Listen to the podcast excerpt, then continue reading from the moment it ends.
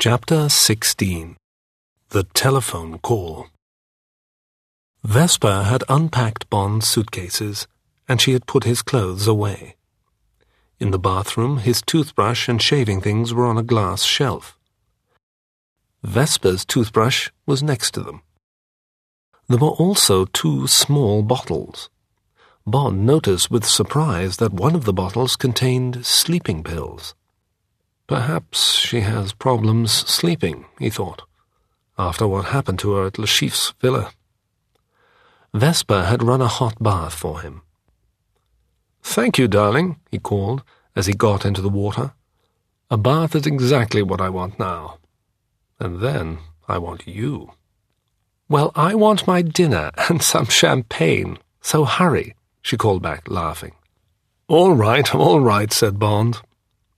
He washed, then got out and dried himself. He dressed in a white shirt and dark blue trousers. Vesper came into his room without knocking on the door. She was wearing a blue shirt and a dark red skirt. The shirt was the same color as her eyes. She held his hand, and together they went downstairs. Their table was on the terrace.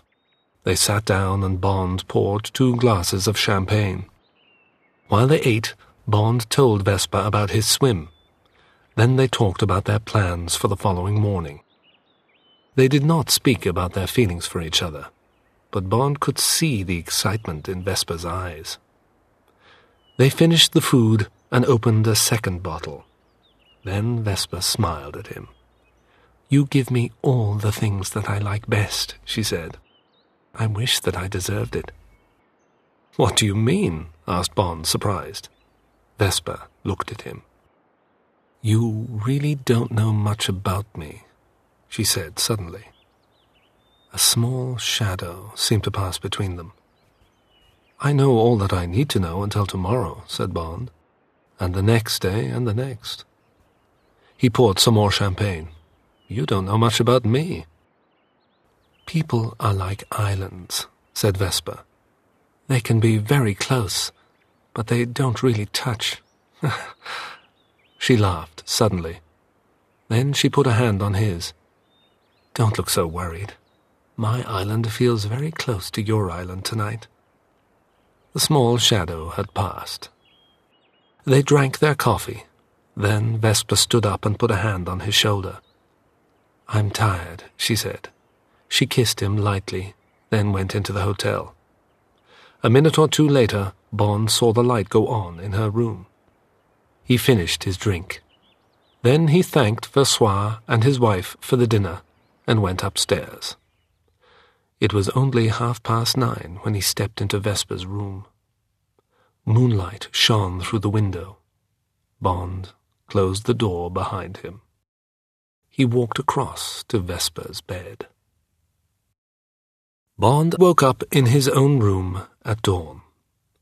For a time he lay there smiling as he remembered the night before. Then he got out of bed.